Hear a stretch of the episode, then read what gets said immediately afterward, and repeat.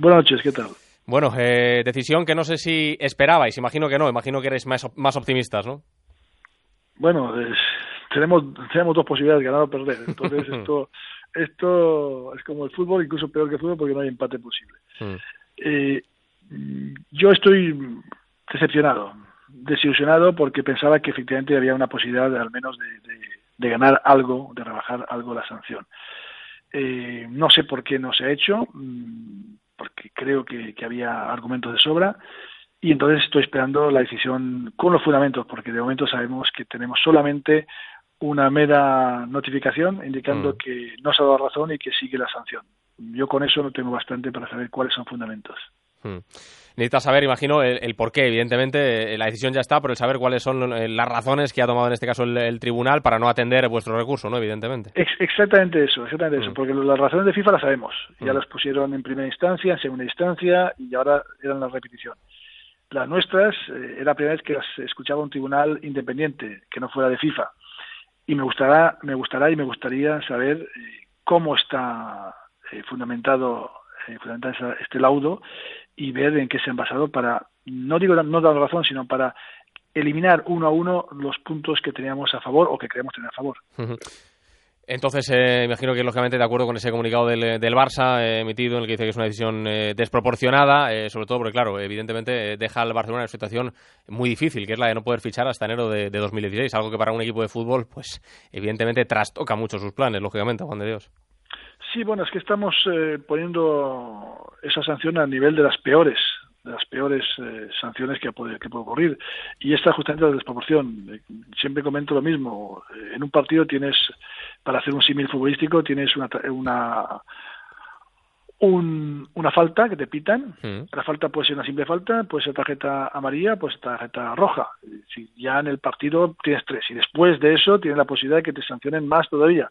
Bueno, pues eh, aquí lo mismo, no es lo mismo, no es lo mismo lo que se ha podido hacer mm, que lo que se ha sancionado. Es decir, la, la, diferencia entre el trato del, del hecho a la sanción es tan tremenda que esa palabra que nos sacude a todos ahora mismo es esa desproporción. Eh, Juan de Dios, eh, al margen de esperar, lógicamente, eso que comentas, esos argumentos que os tienen que dar por los que se ha tomado esta, esta decisión, eh, ¿plazos a seguir ahora por el Fútbol Club Barcelona? ¿Cabe algún otro tipo de recurso? ¿Hay alguna opción de que esto cambie? El único recurso que, existe posible es una vez tengamos fundamentos, no antes, porque es imposible hacer un recurso sin fundamentos, ese recurso ante el Tribunal Federal Suizo, un recurso que será basado en sería basado siempre sería basado en, cinco puntos muy muy eh, eh, concretos y, la verdad es que hasta que no tengamos estos ya siento repetirme pero hasta que no tengamos fundamentos es imposible que yo te pueda decir si hay alguna posibilidad de, de, recurrir.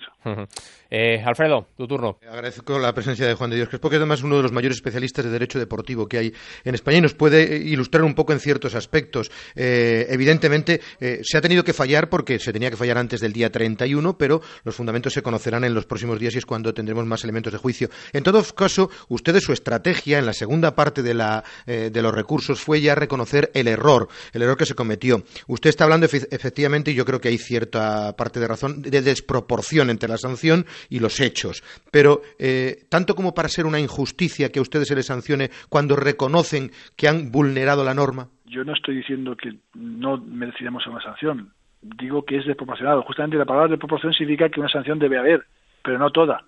Esa es la desproporción. Creo que se ha sancionado en exceso. El presidente del Barcelona habla de injusticia. Comparte también ese término que son, matices yo en torno. yo, soy, yo soy abogado. Eh, yo no soy presidente de club ni soy político y nada. Para mí es una desproporción jurídica por un lado y no se nos ha hecho caso a los argumentos que teníamos y por eso quiero saber el por qué que me, que me diseccionen uno a uno los que yo puse los que puso todo el equipo jurídico y que me digan el porqué en cada caso. Partiendo... Eso será el momento en que yo sepa realmente si, si, se puede hablar de injusticia o no. De momento no, de momento es desproporción. partiendo, Juan de Dios, de que se cometió una infracción y que se vulneraron las normas, ¿no? Siempre desde Bueno, no, partiendo, partiendo del, del hecho siguiente, que el Barcelona cumplió exactamente la legislación española. Otra cosa es que ese cumplimiento de la legislación española lo que hace es que eh, haga que exista un conflicto con la organización de FIFA. El problema está en que nosotros solo podemos pedir, no nosotros solamente, el Madrid, Barcelona, el Valencia, el Villarreal, solo pueden pedir a su federación eh, territorial o, la comunidad de, donde esté, mm. solo se puede pedir ahí la, la, inscripción de un jugador menor. Y después, y después será la federación de ese lugar las que tengan que pedir a la Federación Española, oiga usted, ¿puedo darle o no puedo darle la licencia? En este caso la Federación Catalana nos daba la licencia y nosotros en buena fe estimamos que estaba todo claro. Si después, si después eh, la FIFA entiende que la Federación Española no sirve para nada y que la sanción está o debe aplicarse igual aunque hayamos cumplido la Federación Española, eso es lo que ha pasado.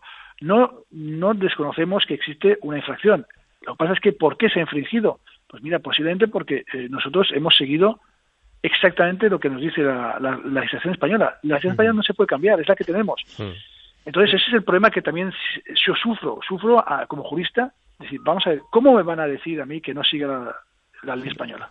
Sí, que puedo, que, puedo aprovecharme de ella. Eh, al hilo de todo eso, ¿usted cree que... Bueno, aprovecharme, perdón, aprovecharme no, yo no me aprovecho, o sea, yo sigo la ley española. Mm. Aprovecharse es cuando sería otra cosa. Si uno está obligado a hacer algo, está obligado a hacerlo. Sí, perdón por la, expresión. En todo caso, eh, ¿entiende que el Barcelona ha podido ser una especie de cabeza de turco porque todo el mundo eh, cree que en el mundo del fútbol hay contrataciones muy similares a las que ha hecho el Barcelona? Se dice incluso, no sé si a usted le consta, que hay otros equipos españoles que están siendo investigados por los mismos casos. ¿Entiende que en todo esto el Barcelona ha pagado un poco los platos rotos por ser el primero al que han, no sé si pillado o marcado?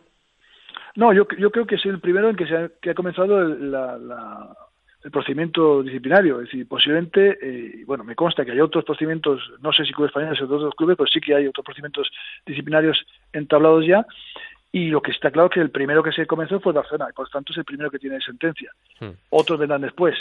No creo en brujas, eh, no creo en que haya una mano negra y me da la impresión de que la FIFA lo que ha hecho ha sido al ver esto, pues vamos a atacar. ¿Por qué vamos a atacar al Barcelona? No, porque es el primero que se ha descubierto y seguramente, seguramente, porque para ellos el asunto de los menores es un asunto eh, estrella porque les limpia un poquito la cara. Es protección de menores.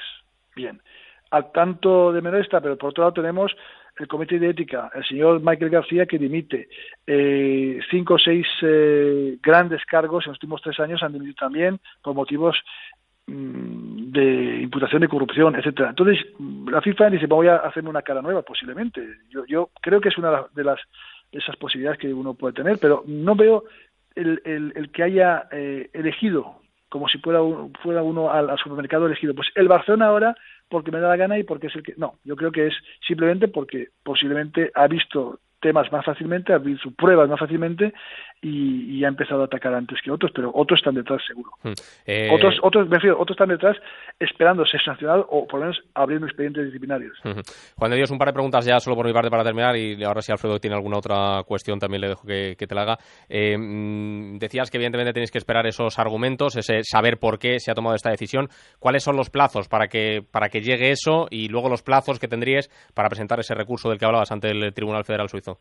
Bueno, no hay plazos en, el TAS para esto, eh, pero hay, hay un plazo razonable que yo creo que debe ser de, un mes y medio, dos meses, eh, máximo, de que tengamos una sentencia. Y después, una vez tengamos la sentencia con los fundamentos, el laudo con los fundamentos, hay 30 días para recurrir al Tribunal Federal. O sea, estaremos hablando aproximadamente de unos tres meses para, para presentar ese, ese recurso. Sí, sí, se, se, se presenta, evidentemente. claro, habrá que estudiarlo una vez que sepáis qué es lo que, es. lo que os dicen, lógicamente. Eh, esta sanción ya se dejó en suspenso este, este verano para que el Barcelona pudiese fichar. Eh, planteas, o te planteas ese escenario, que haya una posibilidad no de que se, se recorte, sino de que se, se aplace de nuevo, digamos, esa, esa sanción de alguna manera? Bueno, eso solamente si se recurriera al Tribunal Federal Suizo se podía hacer, pero como digo, es hmm. Ficción jurídica, vamos a esperar. Hmm.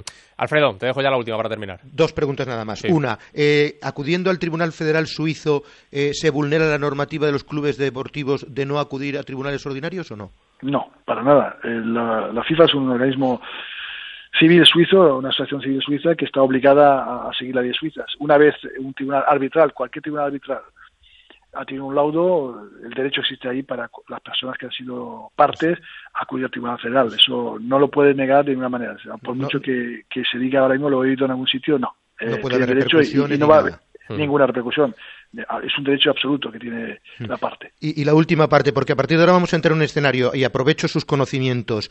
Eh, ¿Cómo afectaría esta sanción? Tema cesiones, tema lesiones, tema ventas de fichajes. ¿Todo eso habría que analizarlo ahora o está muy claro que el Barcelona no puede hacer ningún tipo de transacción ni cesión, en, en este caso, ni, ni fichar tras una lesión?